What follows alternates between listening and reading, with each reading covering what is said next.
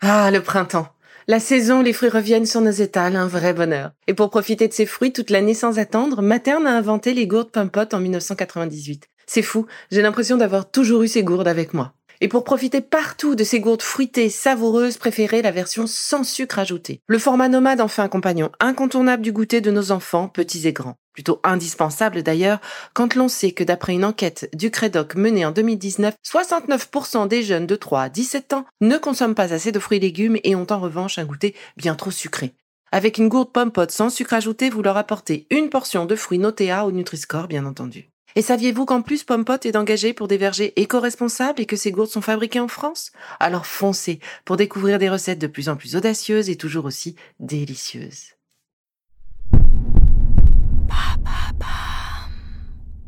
Pour fêter cette fin d'année, découvrez le podcast qui a cartonné chez Bababam, La Traque.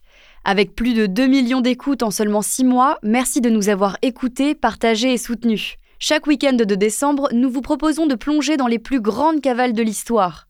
Nos meilleures saisons, l'intenable Redouane Faïd, Victor Boot, Bonnie and Clyde ou encore Youssouf Fofana, sont disponibles en intégralité sur vos plateformes préférées. Bonne écoute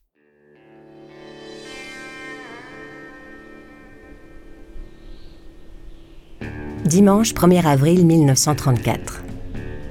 On est le jour de Pâques et il fait une chaleur à crever. Il n'y a rien dans ce coin du Texas. Juste de la poussière. Des kilomètres de poussière. Et le soleil qui brûle. Clyde a garé la Ford V8 sur un chemin de terre à l'écart de la route 114. Cela fait deux heures qu'il poirote en plein cagnard. Bonnie et Henry Medvin se passent une bouteille de whisky, histoire de se nettoyer le gosier à cause de toute cette poussière. Il est 15h30. Bonnie et Henry sont ivres mais Clyde préfère ne rien dire. Les autres membres de la famille Barrow et Emma Parker, la mère de Bonnie, ne devraient plus tarder maintenant. Clyde leur a fait passer le message avec le lieu de rendez-vous. HD Murphy sourit comme le jour de sa communion. C'est sa première sortie depuis qu'il a rejoint la Texas Highway Patrol. L'air chaud lui fouette le visage. Il se marie dans deux semaines. Un bon boulot, une femme qu'il aime, et puis bientôt, des enfants et une maison. Comme la route, l'avenir s'ouvre devant lui. Murphy fait équipe avec un jeune patrouilleur, E.B. Wheeler. C'est Wheeler qui remarque la Ford V8 à l'écart de la route. D'un geste de la main, il fait signe à Murphy de le suivre. Contrôle de routine.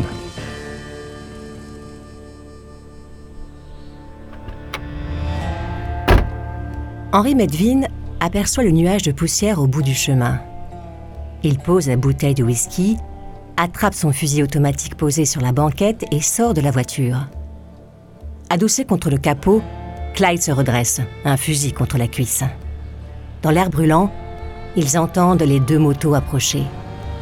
On se les fait, Clyde. Wheeler pose sa moto sur la béquille. Il descend de sa machine et s'avance tranquillement vers la Ford. Murphy reste en selle, les mains sur le réservoir d'essence. Medvin sort le fusil caché derrière son dos et sans un mot, il presse la détente. La rafale traverse la poitrine de Wheeler. Le patrouilleur est propulsé en arrière. Il meurt avant de toucher le sol.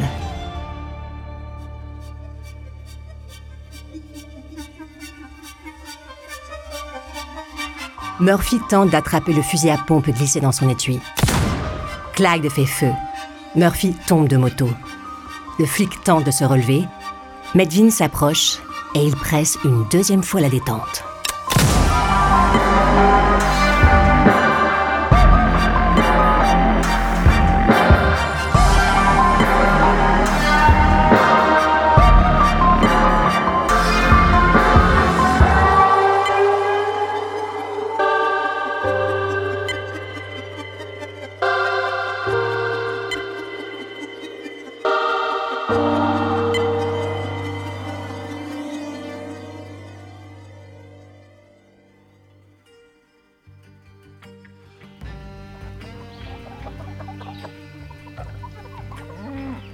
Clyde Barrow est né le 24 mars 1910.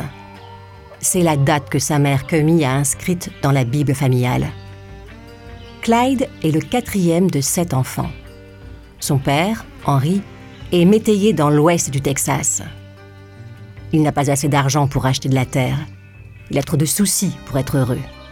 Cummy est une femme petite et nerveuse. Elle enfouit ses malheurs dans la religion. Si elle frappe ses enfants, c'est pour éviter qu'ils aillent en enfer. Des évangiles, Cummy a retenu deux choses. Jésus aime les pauvres, car ce sont des gens bien, et les riches ne méritent pas d'aller au paradis. Clyde Barrow ressemble à sa mère. Il mesure un peu plus d'un mètre soixante-cinq. Sa petite taille le complexe, et cela le rend teigneux. Il a une revanche à prendre sur son physique, sur la vie et sur le monde. Quand il joue dans la cour de la ferme, il est Jesse James ou Billy the Kid, le hors-la-loi romantique incompris et méprisé. Entre 1910 et 1918, le coût de la terre a été multiplié par deux au Texas. Avec la fin de la guerre, les fermiers américains ne parviennent plus à exporter leur coton. Les Européens se sont remis à cultiver la terre. Aux États-Unis, le prix des produits agricoles s'effondre. Longtemps, Henri Barrault refuse de quitter sa ferme. Elle n'est pas à lui, mais il n'a rien d'autre. Pourtant, un jour, il n'a plus le choix. Il installe sa femme et ses sept enfants dans sa carriole. Il fouette son cheval et il prend la direction de West Dallas.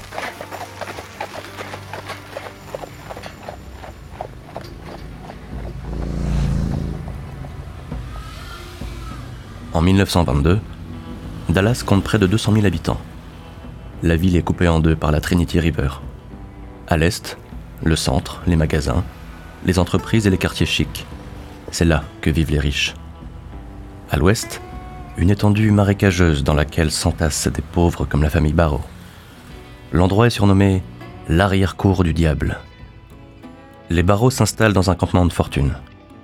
Ils dorment sous leur carriole et, comme toutes les autres familles, ils vivent de rapines. Ils volent des poulets ou fauchent dans les magasins pour se nourrir. Le shérif du comté n'a ni les hommes, ni l'envie, ni le temps de s'occuper de ce quartier. Avec sa carriole, Henri Barrault ramasse des morceaux de métal qu'il revend dans des fonderies. West Dallas se situe tout en bas de l'échelle sociale du Texas. Et les Barreaux se situent tout en bas de l'échelle sociale de West Dallas. Clyde quitte l'école à 16 ans. Il sait tout ce qu'il a besoin de savoir. Dans les États-Unis des années 20, on ne sort pas de son milieu social et Clyde Barrow est un citoyen de seconde zone. Pour se consoler, Clyde claque tout son fric en fringues. Le peu qu'il gagne en faisant des petits boulots, il le passe en costume. Il adore être bien sapé. À West Dallas, il a la classe dans ses habits du dimanche. Clyde Barrow et son frère aîné, Buck, ont le chic pour se faire remarquer. Et pas seulement à cause de leurs vêtements.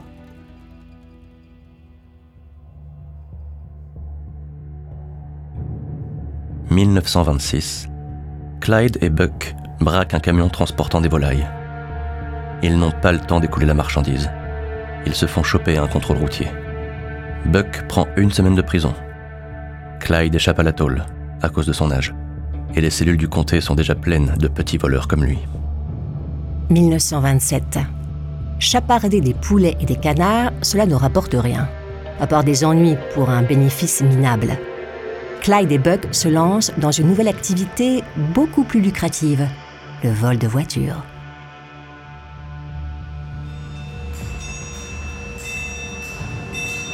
Les usines Ford tournent à plein régime. Le patron, Henry Ford, a promis de couvrir le pays d'automobiles.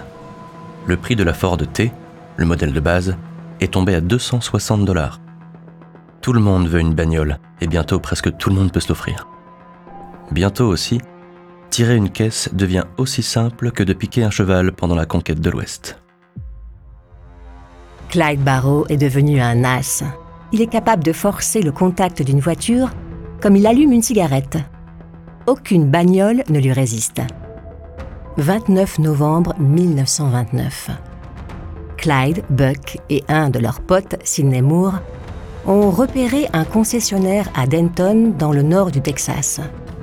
Leur idée? Piquer une voiture et filer en Oklahoma pour la revendre. entre 100 et 200 dollars selon le modèle. Quand ils entrent dans le bureau du concessionnaire, Clyde tombe nez à nez avec un petit coffre-fort. Il essaie de l'ouvrir, mais la combinaison résiste. Il tape sur la poignée avec un marteau. Rien à faire. Clyde et Buck attrapent le coffre et le balancent sur la banquette d'une Ford qu'il démarre avec un tournevis. Clyde prend le volant. C'est toujours lui qui conduit, pied au plancher. Une patrouille de flics est garée à la sortie de Denton. Ils sont en maraude. Des vols ont été signalés ces derniers jours en ville, et ils sont sur le qui-vive. La Ford dépasse les flics à plus de 80 à l'heure. Les patrouilleurs démarrent en trombe. Clyde a beau écraser la pédale d'accélérateur, la Ford n'avance pas. Le moteur fait des bruits comme s'il allait rendre ses pistons. Derrière, les flics se rapprochent à toute vitesse. Leur voiture est plus puissante. Clyde aperçoit un chemin de terre, il braque d'un coup sec, la Ford part en dérapage, il tente de redresser les roues. Trop tard. La voiture plonge dans un champ. Clyde, Buck et Moore sont sonnés. Ils s'extraient de la bagnole et se mettent à courir. Les patrouilleurs se garent dans un dérapage. Ils sautent de leur bolide. Enveloppés par un nuage de poussière, ils se mettent à tirer sur les trois fugitifs. Moore trébuche et s'étale au milieu du champ. À côté de lui, Buck pousse un cri et tombe par terre. Une balle lui a touché la jambe. Clyde se retourne. Pas le temps de les attendre. Il se remet à courir en direction de la ville. Aux abords de Denton, il repère une maison. Il se glisse sous le plancher de la véranda et ne bouge plus pendant des heures, attendant que la nuit vienne à son secours.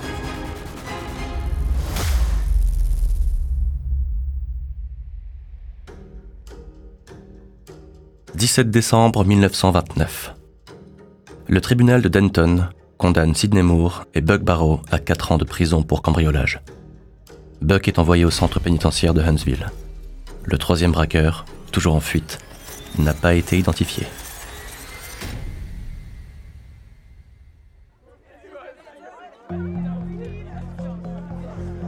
« 5 janvier 1930. Clyde ne sait pas pourquoi il a accepté d'aller à cette fête. Il se sent tellement déprimé. En revanche, il sait que le coup de foudre est immédiat et réciproque. Quand Clyde croise le sourire de cette jeune fille menue, il comprend qu'il vient de trouver la femme de sa vie. Quand Bonnie Parker dévisage ce type sapé avec élégance, elle comprend que ses prières viennent d'être exaucées. Bonnie Parker vit à Cement City, un quartier pauvre qui jouxte West Dallas. Sa mère Emma l'a élevée dans la foi chrétienne et dans la conviction qu'elle était promise à un destin exceptionnel. Bonnie est convaincue qu'elle est mieux que les autres filles du quartier. C'est sûr, elle va devenir actrice à Broadway ou à Hollywood. Bosser au Hargraves Café comme serveuse n'est pas digne d'elle. Elle est faite pour que les gens l'admirent. Bonnie prépare son entrée en scène depuis qu'elle est petite. Quand elle rencontre Clyde Barrow, elle est prête à jouer le rôle de sa vie.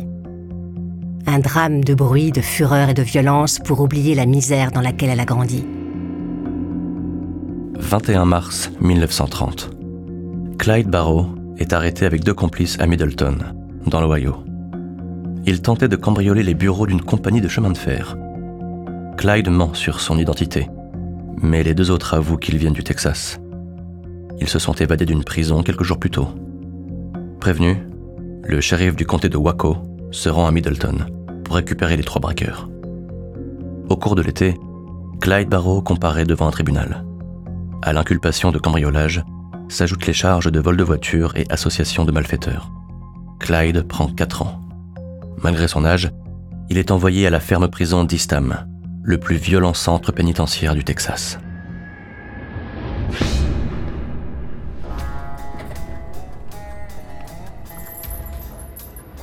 « 17 septembre 1930.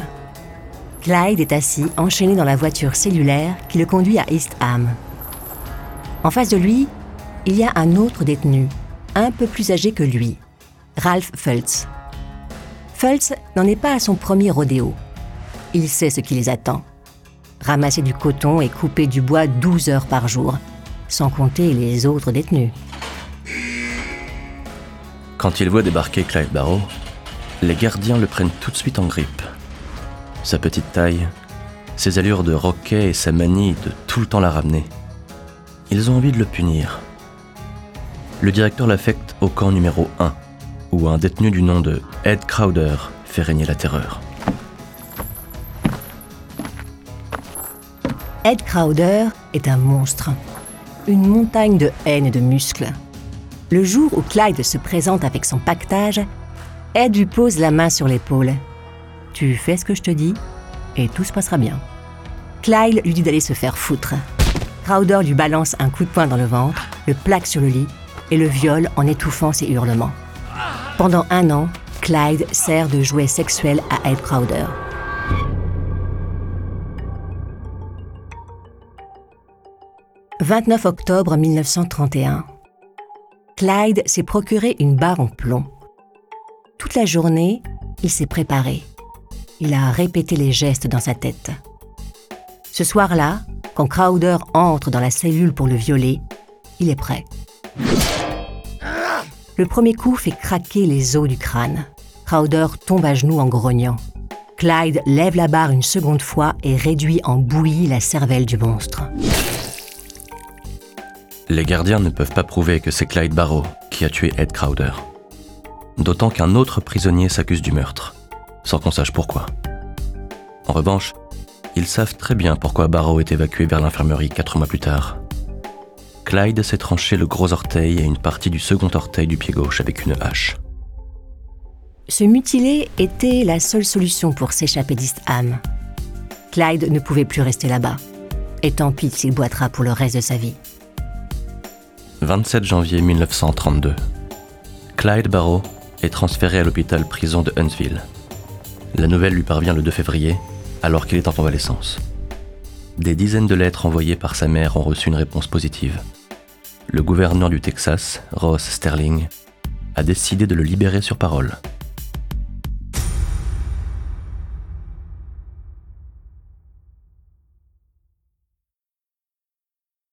Quand il quitte Huntsville, Clyde ne pense qu'à une personne, Bonnie Parker.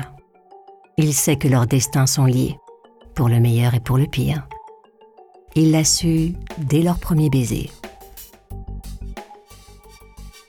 Avant de continuer cet épisode, une petite pause pour donner la parole à notre partenaire, sans qui ce podcast ne pourrait exister. Ne partez pas, on se retrouve tout de suite après.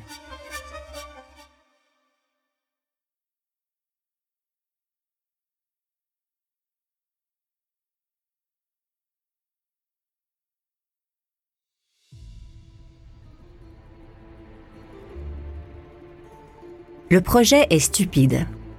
Mais Clyde et son pote Ralph Fultz n'en démordent pas. Ils se sont mis en tête d'attaquer la ferme-prison d'Eastham. Pour ça, ils ont besoin de fric, de bagnoles et de complices. Mars 1932. Clyde et Fultz ont repéré une banque à Lawrence, dans le nord du Texas. Le patron de la First National Bank arrive chaque matin à 8h45 précise. Il est réglé comme une horloge. Ce matin-là, quand il glisse la clé dans la serrure, un pistolet se pose sur sa nuque. Il lève les mains en l'air. Il ne veut pas d'histoire.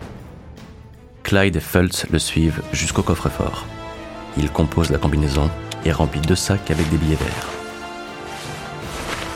Clyde fait signe au banquier de retourner dans le coffre. L'homme recule. Clyde referme la porte et bascule la poignée. En deux bonds, il traverse le hall de la banque, Fultz sur ses talons. Il plonge dans la voiture qui les attend devant la banque.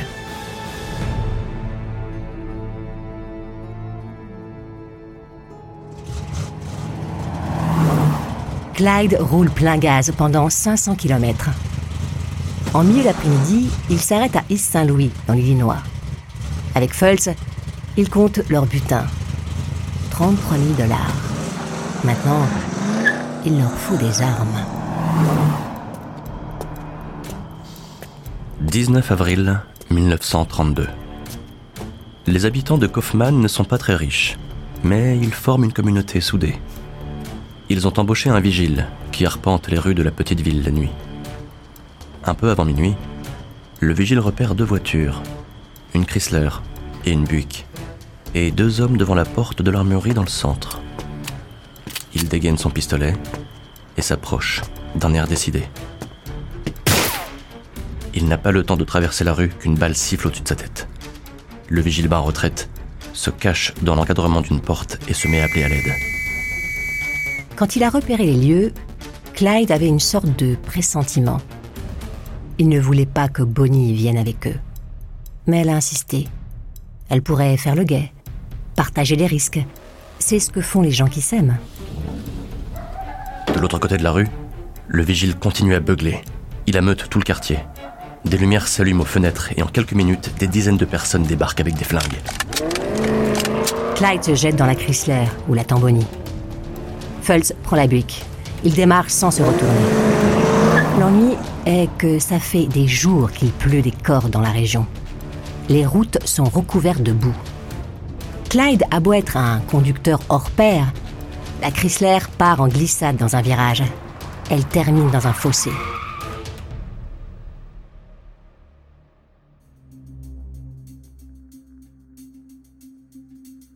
Coincé comme une mouche dans une toile d'araignée, Fultz saute de la buick et aide Bonnie à sortir de la voiture. Ils se mettent à courir.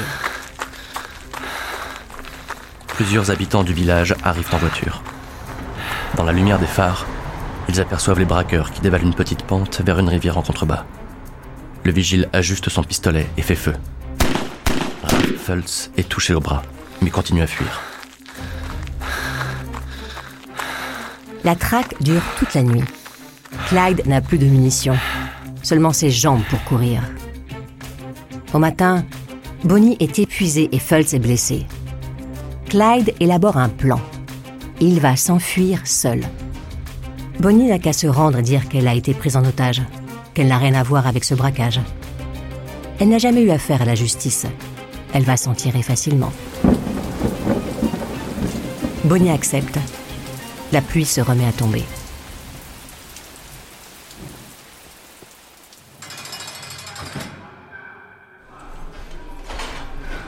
Bonnie Parker est enfermée à la prison de Kaufman, une institution de basse sécurité. La date de son procès est fixée au 17 juin 1932.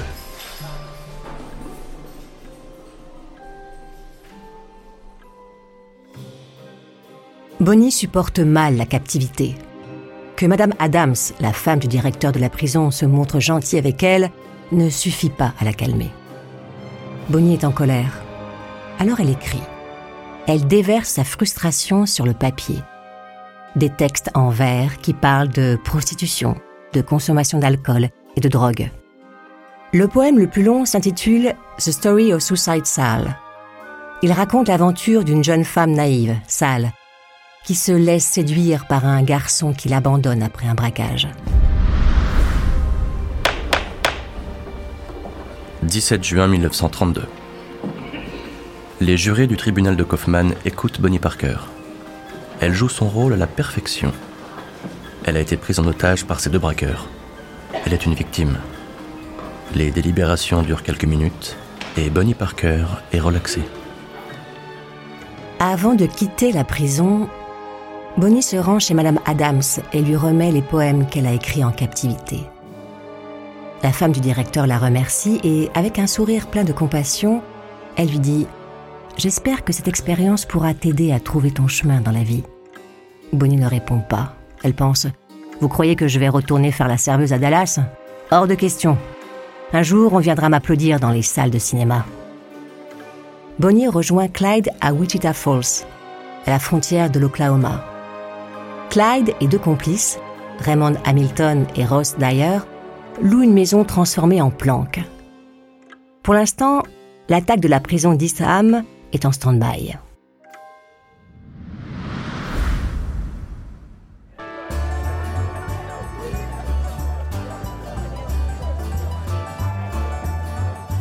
Swingtown, Oklahoma, 1er août 1932.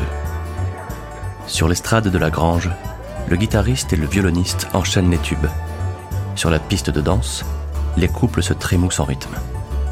La prohibition est toujours en vigueur, mais les flasques de whisky passent de main en main. Le shérif Charlie Maxwell et son adjoint, Eugene Moore, ne veulent pas plomber l'ambiance. C'est une belle soirée d'été et le bal a attiré du monde. Les gens ont le droit de s'amuser un peu. Clyde gare la Ford V8 sur le parking près de la grange. La V8 est une caisse qui en jette. Il le sait, et ce soir il a envie de se la péter.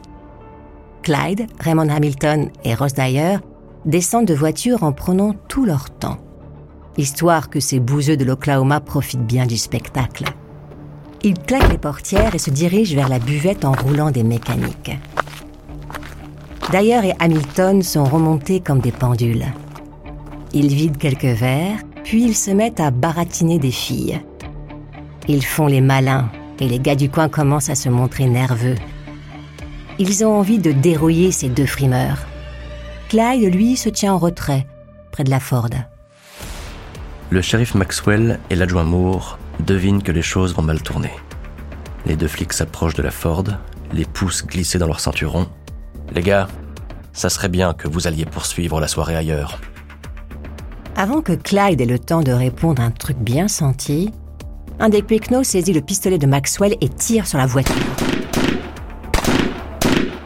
Clyde et Hamilton sortent leurs armes et répliquent. L'adjoint Moore est touché à la poitrine. Devant la grange, c'est la panique. Les gens hurlent et courent dans tous les sens. Clyde plonge sur le siège conducteur, Hamilton se jette sur la banquette arrière et la Ford démarre en faisant voler des graviers. D'ailleurs, est toujours dans la grange. Tant pis pour lui. Clyde Barrow est désormais recherché pour le meurtre d'un policier. Il a beau dire que ce n'est pas lui, que c'est Hamilton, cela ne change rien à l'affaire. S'il se fait prendre, ce sera à la chaise électrique à Huntsville. Pour Bonnie, ce sont les gens qui ont fait de Clyde ce qui est devenu. Clyde était un type bien autrefois, mais les gens comme lui et elle n'ont aucune chance. Jamais Bonnie Parker ne s'est senti aussi proche de Clyde Barrow. Ils sont désormais des fugitifs. Septembre 1932. J. Edgar Hoover n'est pas encore le tout-puissant patron du FBI. Il est seulement directeur du bureau d'enquête du ministère de la Justice. Les communistes ne constituent plus une menace immédiate. En revanche, il est temps de s'occuper de ces pauvres qui essayent de se faire une place dans la société à coups de fusil automatique. Des mandats d'arrêt fédéraux sont délivrés au nom de Clyde Barrow et Bonnie Parker.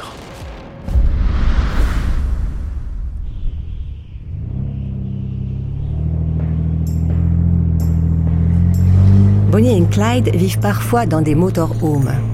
Ces habitations sont les ancêtres des motels.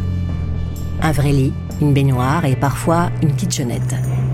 Elles fleurissent au bord des routes qui couvrent peu à peu les États-Unis. Quand ils ne trouvent pas de place dans les motorhomes, ils dorment dans leur voiture. Depuis quelque temps, Bonnie boit de plus en plus. Les disputes avec Clyde sont fréquentes, mais ils finissent toujours par se réconcilier. Quand ils sillonnent le pays, Bonnie s'assoit sur la banquette à l'arrière de la Ford. Clyde lui a offert une machine à écrire. Elle s'acharne à réécrire son poème favori, Suicide Sale. Avec le fric des braquages, ils se paient des fringues. Ils adorent avoir l'air chic.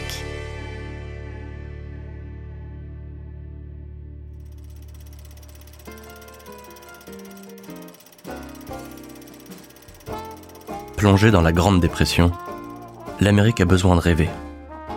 Cette Amérique qui trime. Cette Amérique qui compte chaque sou à la fin du mois.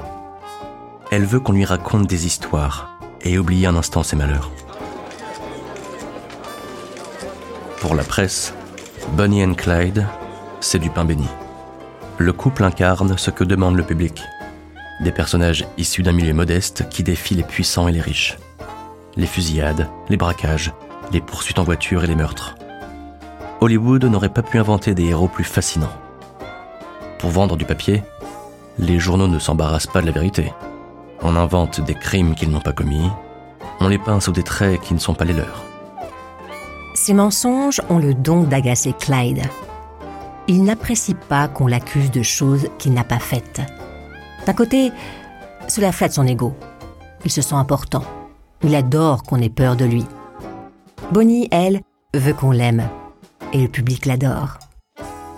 Pendant tout l'automne, Clyde réfléchit à reformer un gang. Lors d'une réunion de famille pour la Noël 1932, il recrute William Daniel Jones, alias WD, un adolescent de 16 ans, copain de son frère cadet, Léon Claiborne. WD voue une admiration sans borne à Clyde. Et c'est justement de cette admiration dont Clyde a besoin. WD se révèle une recrue très utile. Il fait le guet pendant les braquages et il aide pour les tâches quotidiennes. Bonnie et Clyde voyagent avec une cargaison de vêtements et d'armes à feu. C'est toute une organisation quand ils changent de voiture ou quand ils s'installent dans un motorhome. Le plus souvent, Bonnie et Clyde dorment dans le lit et WD dort par terre dans la même chambre. Le reste du temps, WD regarde Bonnie passer des heures à se coiffer, à teindre ses cheveux et à se maquiller. Il prend des photos des deux amants. Il devient le metteur en scène de leur existence sur la route. C'est à lui qu'on doit ce cliché de Bonnie avec un énorme cigare dans la bouche et un flingue à la main.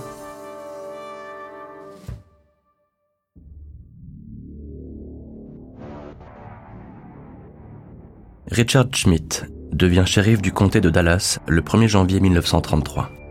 Schmidt est un grand type qui porte des chapeaux et des bottes de cow-boy. Il a promis à ses électeurs de faire régner la loi et l'ordre dans le nord du Texas.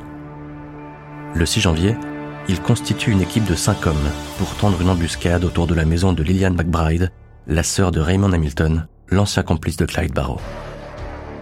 Clyde est passé quelques jours plus tôt pour discuter avec Lillian.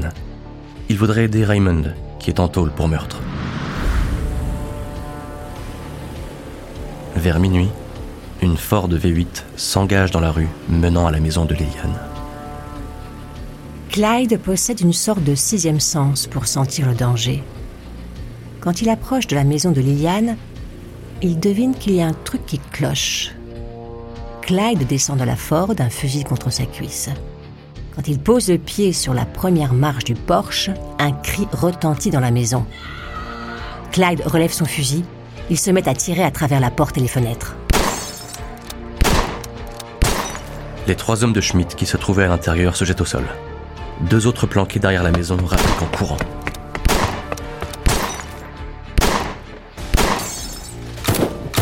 Depuis la Ford, WD canarde les flics sans chercher à viser. Bonnie lui hurle d'arrêter de tirer. Il va baisser Clyde. Le fusil de Clyde s'enraye. Il le balance et se sauve en courant, se faufilant entre les maisons du faubourg. Pour Schmidt, cette opération est un désastre. Clyde Barrow lui a filé entre les pattes et les journalistes s'en donnent à cœur joie pour ridiculiser le nouveau shérif.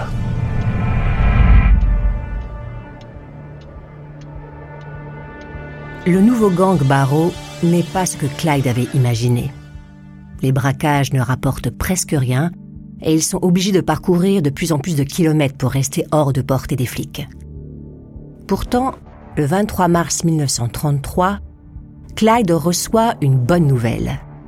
Son frère Buck, emprisonné depuis décembre 1931, est remis en liberté, gracié par la nouvelle gouverneure du Texas, Marianne Ferguson.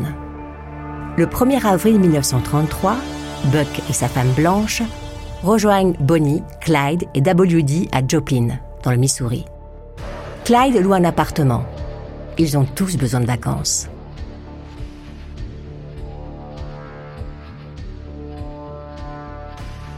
Depuis deux semaines, les flics de Joplin enregistrent des plaintes pour des vols de voitures. Ils se disent que cela a peut-être à voir avec les étrangers installés dans un appartement du centre.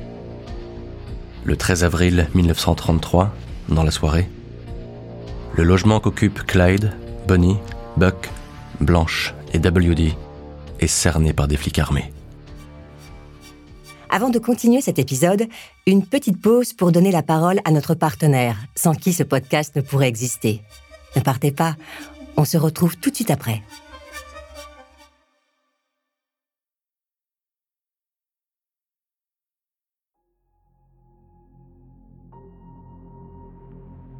13 avril 1933, Joplin, Missouri. Clyde et WD viennent d'arriver en voiture.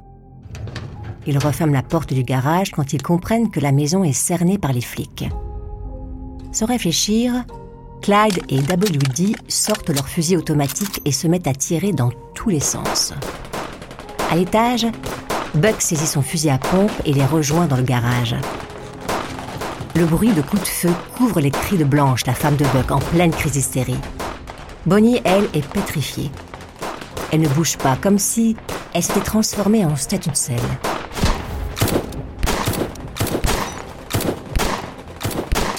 Et Buck sont touchés. WD grogne de douleur. Il saigne beaucoup. Clyde Barrow se met à hurler. Montez dans la bagnole Les flics continuent à tirer. Clyde rampe à quatre pattes. Il ouvre la portière du conducteur et se glisse derrière le volant. La tête baissée, il réussit à démarrer. La Ford sort du garage et percute la voiture des flics garée en travers de l'allée. Le V8 de la Ford rugit. Les pneus de la voiture de patrouille crissent sur le bitume. La Ford est trop puissante. La patrouilleuse finit dans le fossé. La Ford se dégage, puis zigzague. Avant que les flics aient le temps de recharger leurs armes, elle vire au bout de la rue. Dans l'appartement, les policiers trouvent des tas de photos prises par WD, dont celle de Bonnie Parker avec un cigare dans la bouche. Deux jours plus tard, le cliché fait la une de tous les journaux. Bonnie rêvait d'une vie sur grand écran. Après Joplin, elle est la vedette des actualités cinématographiques. La gamine de Cement City est devenue une superstar du crime.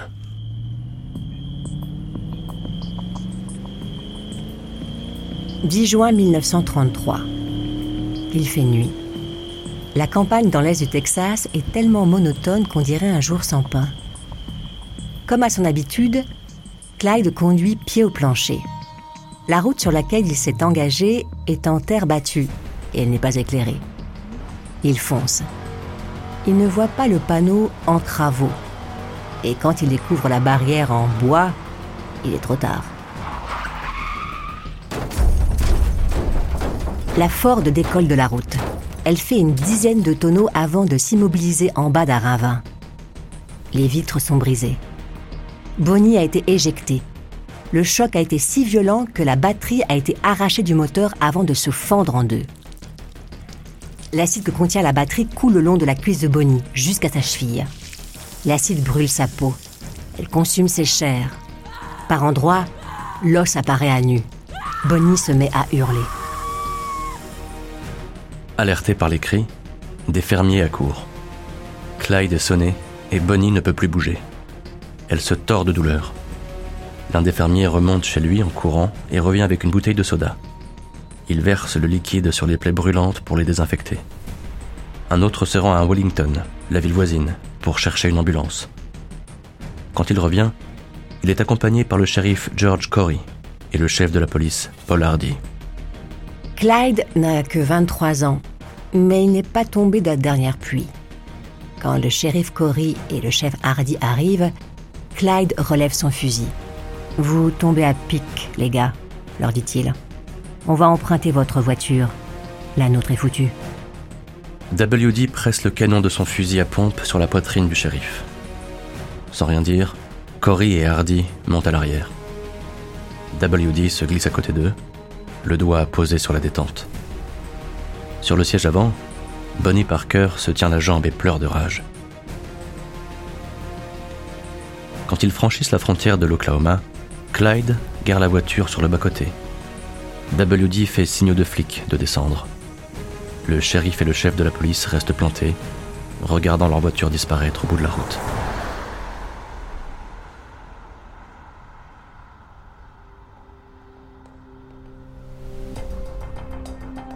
Pendant trois jours, Clyde sillonne le Kansas et l'Oklahoma. La bande change plusieurs fois de véhicule. Ils dorment dans leur voiture. Mais l'urgence est de trouver de quoi soigner la jambe de Bonnie. Le 26 juin, 15 jours après l'accident, la chance finit par leur sourire. Clyde repère une Ford garée sur le parking d'un hôpital à Enid, dans l'Oklahoma. Sur le siège avant, un médecin a laissé sa trousse de soins. Seringue, morphine, sulfite, antibiotiques. Tout ce qu'il faut pour guérir une brûlure. Pendant les semaines suivantes, la bande se planque dans des zones isolées du Kansas et de l'Iowa, là où on ne les connaît pas. Bonnie a besoin de repos, beaucoup de repos. Les tendons et les ligaments de sa jambe gauche se sont rétractés. Elle ne peut plus plier le genou. Jusqu'à la fin de ses jours, elle sautillera sur une jambe plutôt qu'elle ne marchera.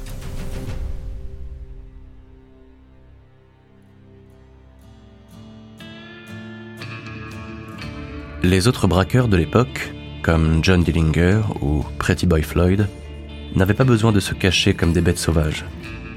Lorsqu'ils devaient se poser après un coup dur, ils disposaient de planques sûres. Ils descendaient dans des hôtels ou des appartements confortables. Ils payaient les flics locaux pour qu'on les laisse tranquilles. Clyde Barrow et Bonnie Parker n'ont pas ce genre de moyens, pas ce genre de contact. Ils ne savent pas comment accéder à ce genre d'endroit où ils pourraient relâcher la pression. Pendant tout l'été 1933, le gang vit dans les bois ou dans des fermes abandonnées. Des animaux traqués fuyant la police. Ils enchaînent les braquages minables dans des magasins. Rarement plus de 100 ou 150 dollars. Juste de quoi survivre. La vie de Clyde Barrow et Bonnie Parker n'a rien à voir avec l'idée que les Américains s'en font. Barrow et Parker ne sont pas ces justiciers qui s'en prennent aux flics et aux banquiers vengeant l'injustice que les riches font subir aux pauvres. 18 juillet 1933. Buck et Blanche ont rejoint Clyde, Bonnie et W.D. La bande s'arrête à la Red Crown Tavern, à Plaid City, dans le Missouri. Le patron de l'endroit se montre méfiant dès que Blanche se présente à la réception. Elle veut louer deux cabines pour une nuit, 4 dollars. Blanche fouille dans ses poches et en sort deux poignées de pièces de 25 cents. Elle compte les pièces en faisant des tas de 1 dollar. Bonnie va mieux, mais elle ne peut plus participer au braquage. Clyde doit la porter dans ses bras. Marcher est trop douloureux. Ils sont revenus au Missouri en se disant que l'histoire de Joplin c'était assez. Et ici, ils sont moins connus qu'au Texas. La Red Crown Tavern est un endroit où on mange bien. Le capitaine William Baxter de la police de la route du Missouri y a son rond de serviette. Au moment de régler son déjeuner, Baxter remarque que le patron a l'air contrarié. Tout va bien? Le patron secoue la tête. Il parle de ces cinq étrangers qui ont loué deux cabines la veille. Ils sont louches. Baxter remonte dans sa voiture et va rendre une petite visite à son vieux copain, le shérif de Platte County, Holt Coffey. Pour Coffey, ce que lui décrit Baxter ne fait aucun doute. Il s'agit du gang Barrow. Les deux flics passent l'après-midi à élaborer un plan. Ils réunissent une douzaine d'hommes et retournent au Red Crown. Vers 1h du matin, ce 20 juillet, ils ont pris position autour des deux cabines.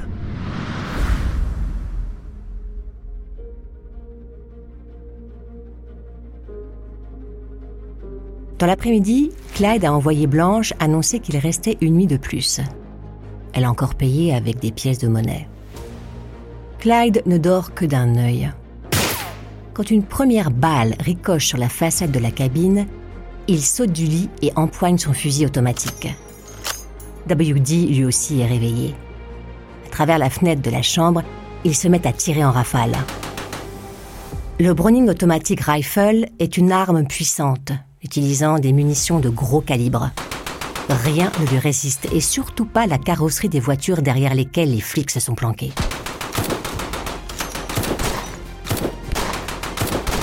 Clyde Barrow vide un premier chargeur, puis un deuxième.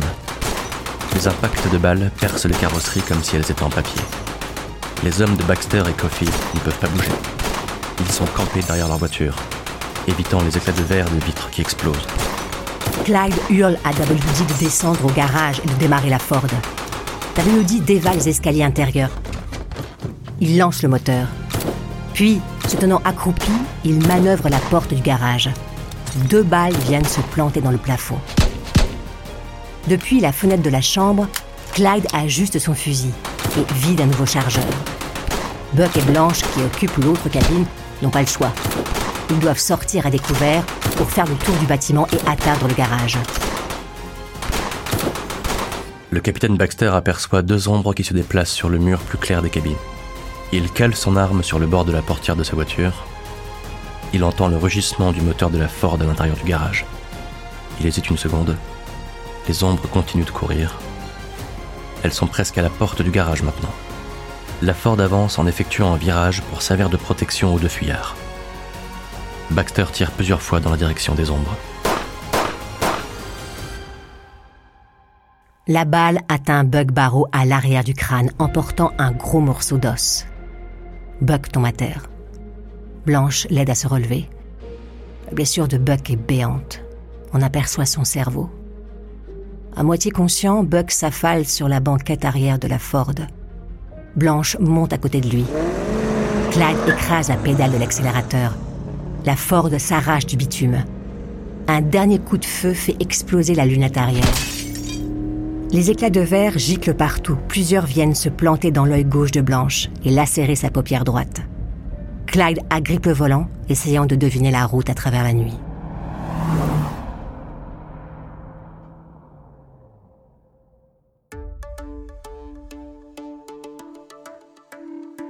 Cette fois, la traque est lancée.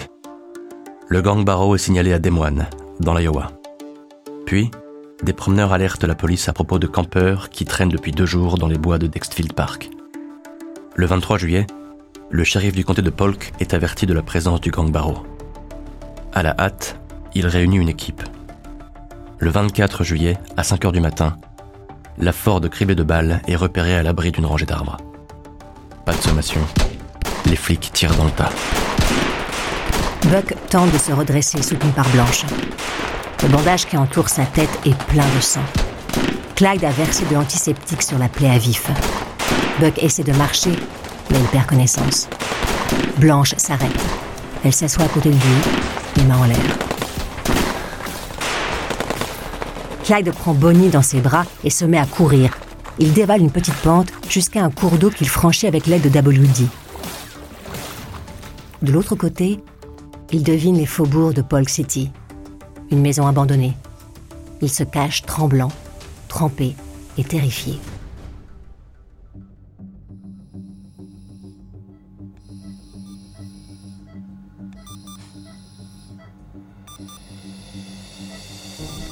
Buck Barrow est hospitalisé dans le coma. Il meurt le 29 juillet 1933 sans avoir repris connaissance. J. Edgar Hoover, chef du bureau d'enquête du ministère de la Justice, se déplace en personne à Des Moines. Hoover a 38 ans. Il est prêt à tout pour s'emparer du pouvoir. Il interroge lui-même Blanche, mais la pauvre femme est incapable de lui fournir la moindre information. Quand Emma Barrow découvre sa fille le 7 septembre 1933, elle ne peut retenir un petit cri. Bonnie a 23 ans. Elle n'est plus ni jeune ni jolie. Elle est d'une maigreur effrayante et elle est incapable de marcher seule. Emma la tire à l'écart de la réunion de famille. Elle la supplie une fois de plus de quitter Clyde Barrow. Bonnie refuse. Emma devine que la fin est proche, comme si Dieu lui envoyait des signaux pour la préparer à l'inévitable.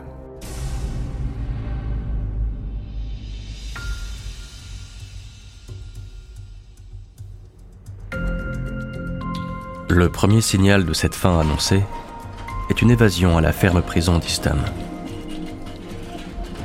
Le 14 janvier 1934, vers 6h30 du matin, quatre détenus, Raymond Hamilton, Joe Palmer, Hilton Bybee et Henry Medvin, réussissent à maîtriser les gardiens à l'aide de pistolets cachés sous un pont près du champ où ils venaient de commencer leur journée de forçat. Clyde Barrow tient à sa revanche sur la prison de. Après avoir planqué deux pistolets sous un pont, il est venu lui-même chercher en voiture son vieux complice Raymond Hamilton et trois autres types qui ont réussi à se faire la malle avant le lever du soleil. Dans leur fuite, les détenus ont abattu leurs deux gardiens. Tant pis. Clyde peut reconstituer une nouvelle bande. Le second signal s'appelle Frank Hamer. c'est un ancien Texas Ranger. Il a 50 ans. Il mesure 1m90 et pèse 100 kg. Il a tué plus d'Indiens, de Mexicains, de braqueurs et de trafiquants d'alcool que n'importe quel flic dans cet État.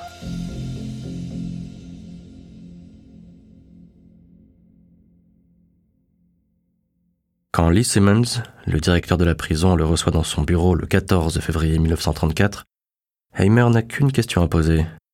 Il faut les prendre vivants Simmons hausse les épaules. Aucune importance. Avant de continuer cet épisode, une petite pause pour donner la parole à notre partenaire, sans qui ce podcast ne pourrait exister. Ne partez pas, on se retrouve tout de suite après.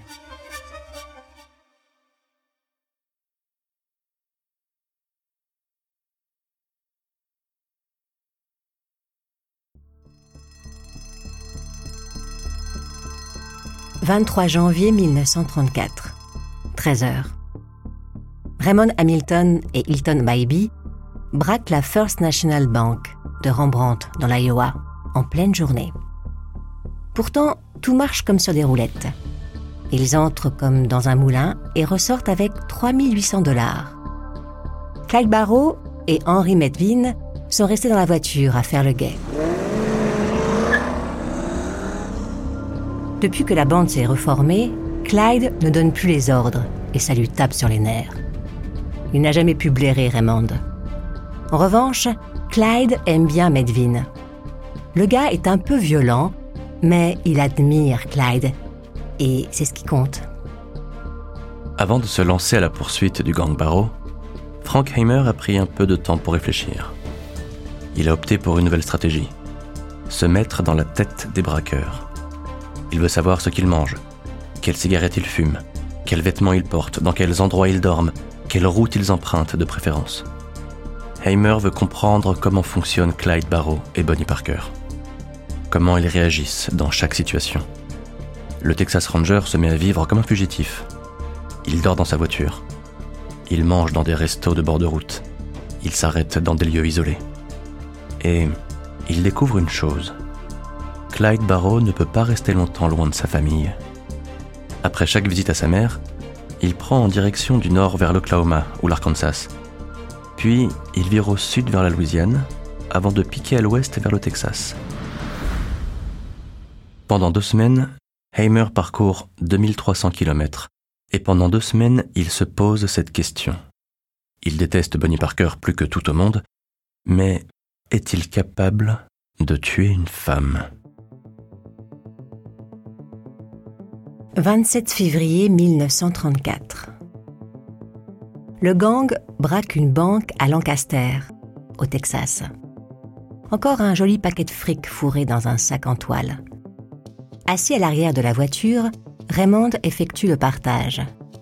Méfiant, Clyde l'observe discrètement dans le rétroviseur, puis soudain donne un coup de volant et s'arrête en dérapage sur le bord de la route. Clyde se retourne vers Raymond. Sors le fric que tu as glissé dans tes poches. Raymond lui lance un regard furieux, mais s'exécute. En douce, il a glissé 600 dollars dans sa veste en faisant le partage. Pourquoi tu as fait un truc comme ça? demande Clyde. On partage en cinq. Toi, Baby, Medvin, Bonnie et moi. Non, pas Bonnie, réplique Raymond. Elle ne fait rien. Elle ne mérite pas sa part. Clyde sort son flingue et le braque sur Raymond. Refais le partage, et sans te tromper cette fois. Ivy et Ava Medvin sont des fermiers de la paroisse de Bienville, en Louisiane. Ils sont pauvres et hargneux. C'est peut-être la seule chose qu'ils ont apprise à leur fils Henri. En vouloir à la terre entière de son sort injuste. Ce ne sont pas des gens bien, mais il y a une chose qui les sauve. Il ferait n'importe quoi pour éviter qu'Henri retourne en tôle. N'importe quoi. 6 mars 1934. Le shérif Anderson Jordan frappe à la porte des Medvin. C'est Ivy qui a demandé aux policiers de passer le voir. Ivy et sa femme veulent passer un marché avec les flics. Il les aide à coincer Parker et Barrow, et en échange, Henri reçoit une immunité complète. Jordan n'est pas contre un arrangement, Mais ni le département de la justice, ni Hoover n'ont le pouvoir d'accorder un tel pardon. Sans compter que si Barrow et Parker apprennent ça, ils risquent de tuer Henry Medvin. De toute façon, Henry n'aura bientôt plus besoin d'immunité car il va commettre l'irréparable.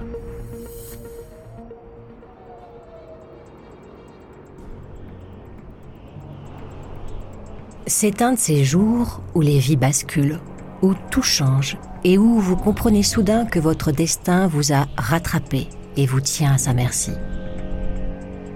1er avril 1934. Clyde a donné rendez-vous à sa famille et au Parker pour une réunion clandestine le jour de Pâques. Bonnie a un cadeau pour sa mère Emma, un petit lapin qu'elle a baptisé Sonny Boy. Clyde a rangé la voiture sur un chemin de traverse, Dove Road, à l'écart de la route 114 qui traverse la petite ville de Grapevine. Ça fait deux heures qu'ils cuisent sous le soleil, à se tapisser la gorge de poussière. Bonnie et Medvin ont bien entamé la bouteille de whisky. Ils sont ivres. Clyde ne dit rien, mais il est en colère. Vers 15h30, une moto de la police passe sur la route 114, puis s'éloigne. Une minute plus tard, deux autres motos se font entendre. Elles ralentissent et, au lieu de continuer leur chemin, elles s'engagent au Dove Road. E.B. Wheeler a 26 ans. Il est patrouilleur depuis 4 ans. H.D. Murphy a 22 ans. Il effectue sa première sortie en tant que recrue de la Texas Highway Patrol. Wheeler a repéré une Ford V8 depuis la route. Il s'agit juste de faire un contrôle de routine. Murphy a un fusil à pompe rangé dans son étui. Il n'est pas chargé. Les cartouches sont dans sa poche. Wheeler s'arrête à quelques mètres de la voiture. Il dégage la béquille et descend de sa moto. Henry Medvin ouvre la porte arrière de la Ford. Il lève son fusil automatique et, sans dire un mot, il presse la détente. L'impact de la balle est si puissant que Wheeler est projeté en arrière. Quand il retombe au sol, le patrouilleur est mort. Murphy sort le fusil à pompe de son étui et fouille dans la poche de sa chemise pour récupérer des cartouches. Clyde, appuyé contre le capot de la Ford, se redresse. Il ajuste son arme sur Murphy et fait feu. Le patrouilleur bascule à la renverse. Du sang sort de sa bouche. Il tente de se remettre debout. Henry Medvin s'approche. Murphy lève la tête. Medvin l'achève d'une balle. Bonnie n'a pas bougé. Elle tient le petit lapin entre ses mains. Elle tremble. Elle entend à peine les insultes que Clyde déverse sur Henry. Et trop tard, elle le sait. Elle l'écrira dans un poème. Bonnie Parker et Clyde Barrow ne sont plus ces braqueurs romantiques qui s'en prenaient aux riches et aux puissants. Ce sont des tueurs sans pitié.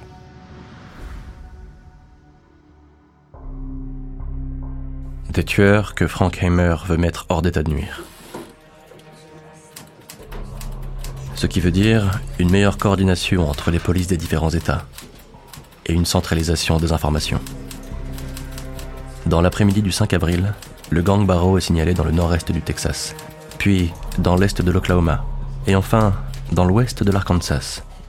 Clyde Barrow semble rouler au hasard, sans destination précise.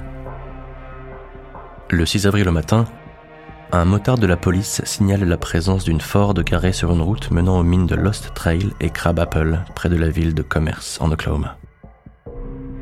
Le chef de la police de Commerce, Percy Boyd, et un adjoint, Cal Campbell, sont dépêchés sur place pour vérification. La pluie est tombée toute la nuit et la route est presque impraticable. Clyde a garé la Ford sur le bas-côté. Mais il a tellement plu que la voiture s'est enfoncée dans la boue. Toujours sur le qui-vive, Clyde repère une caisse de flics qui approche. Il n'a pas envie de refaire la même connerie qu'à Grapevine. Il tente de dégager la V8, mais les roues patinent impossible de la remettre sur le chemin. Les flics continuent d'approcher et se garent près de la Ford. Clyde jure entre ses dents. Lui et Henry sortent de la Ford. Ils allument les policiers sans avertissement. Campbell meurt sur le coup. Une balle lui sectionne la horte. Boyd est légèrement touché à la tête. Attirés par la fusillade, des habitants s'approchent pour voir ce qu'il se passe. Clyde et Henry les braquent avec leurs fusils et les obligent à pousser la Ford pour la sortir de la boue. Finalement, un type avec un camion accepte de leur donner un coup de main en tractant la voiture à l'aide d'une chaîne. Le visage en sang, Percy Boyd monte à l'arrière. Bonnie est assise comme si elle n'osait pas bouger. Elle tient le lapin Sonny Boy sur ses genoux. Elle parle d'une voix très douce. Elle déchire des morceaux de tissu et confectionne un bandage. Elle enveloppe la tête de Percy Boyd qui la regarde d'un air rempli de tristesse. Arrivé près de la ville de Fort Scott, Clyde arrête et ordonne à Boyd de descendre. Avant que le flic ouvre la portière, Bonnie lui tend le lapin. Soyez chic, shérif. Donnez-le à ma mère. C'est un cadeau pour elle. Boyd hoche la tête en silence. Et dit aux gens que je n'ai jamais fumé le cigare. Boyd n'a pas le temps de répondre. La Ford est déjà au bout de la rue et lui se tient encore effaré sur le bord d'une route déserte, un petit lapin dans les bras. «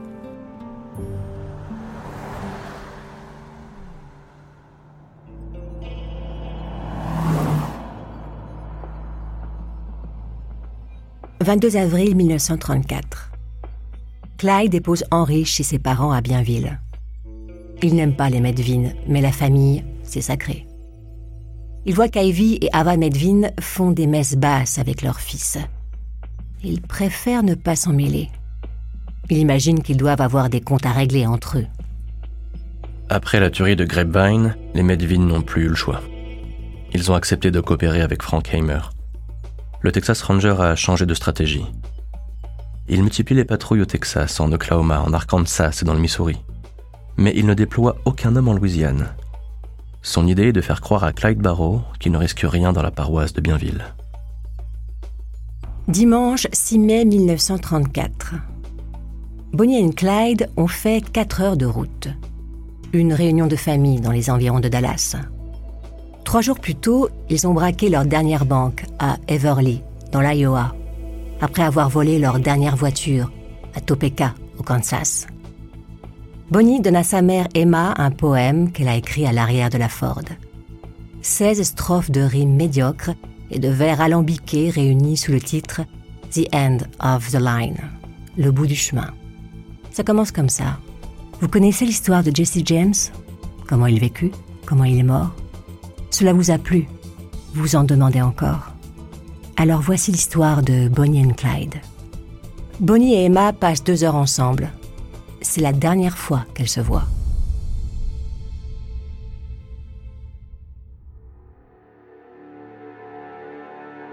Dimanche 20 mai 1934. Frank Heimer a repéré les abords de la ferme des Medvin et il a élaboré un plan. La route 154, qui mène à l'exploitation, effectue une longue descente puis elle remonte vers le sommet d'une colline. La route est bordée d'arbres et de haies. Pour le conducteur d'une voiture, il est impossible de voir à travers cette barrière de végétation. C'est là qu'aura lieu l'embuscade. Mercredi 23 mai 1934. 9h15. Clyde conduit la Ford, toujours pied au plancher. Ils sont en retard pour récupérer Henry Medvin chez ses parents. Avec Bonnie, ils ont pris un petit déjeuner à Gippsland et ils n'ont pas vu leur filet. Bonnie a mangé la moitié de son sandwich. Elle a replié l'autre moitié dans un mouchoir en papier qu'elle tient sur ses genoux. Elle porte une robe rouge élégante. Clyde est vêtu d'un costume, d'une chemise bleue et d'un chapeau.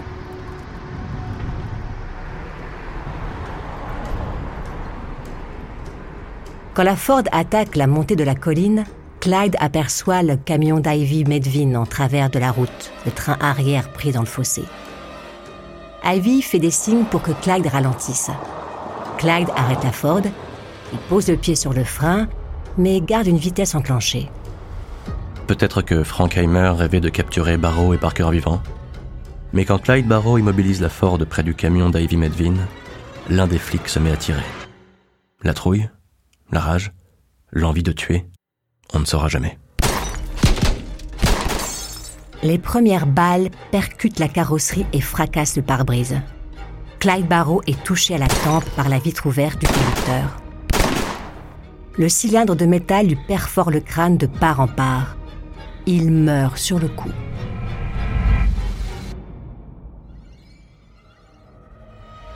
Son pied gauche libère la pédale de frein. La Ford se met à rouler d'elle-même comme un vaisseau fantôme.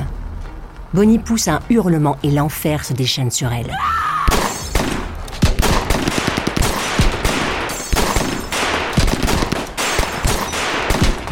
Les six hommes de Frank Heimer se mettent à tirer tous ensemble.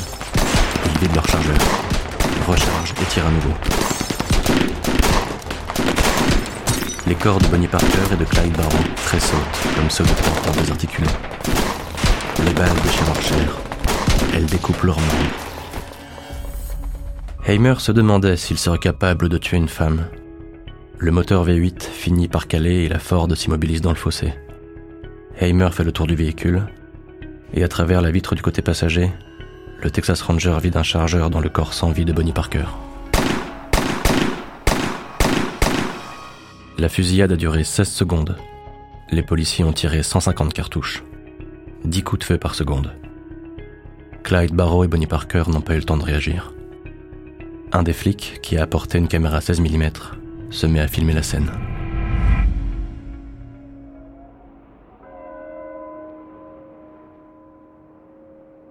À l'enterrement de sa fille, Emma Parker se répète le poème que Bonnie lui a donné. Le bout du chemin, The End of the Line. La dernière strophe résonne dans la tête de la vieille dame. Un jour, ils tomberont ensemble. On les couchera côte à côte dans la tombe. Une mère versera une larme. Les flics déposeront les armes. Quand seront morts Bonnie et Clyde.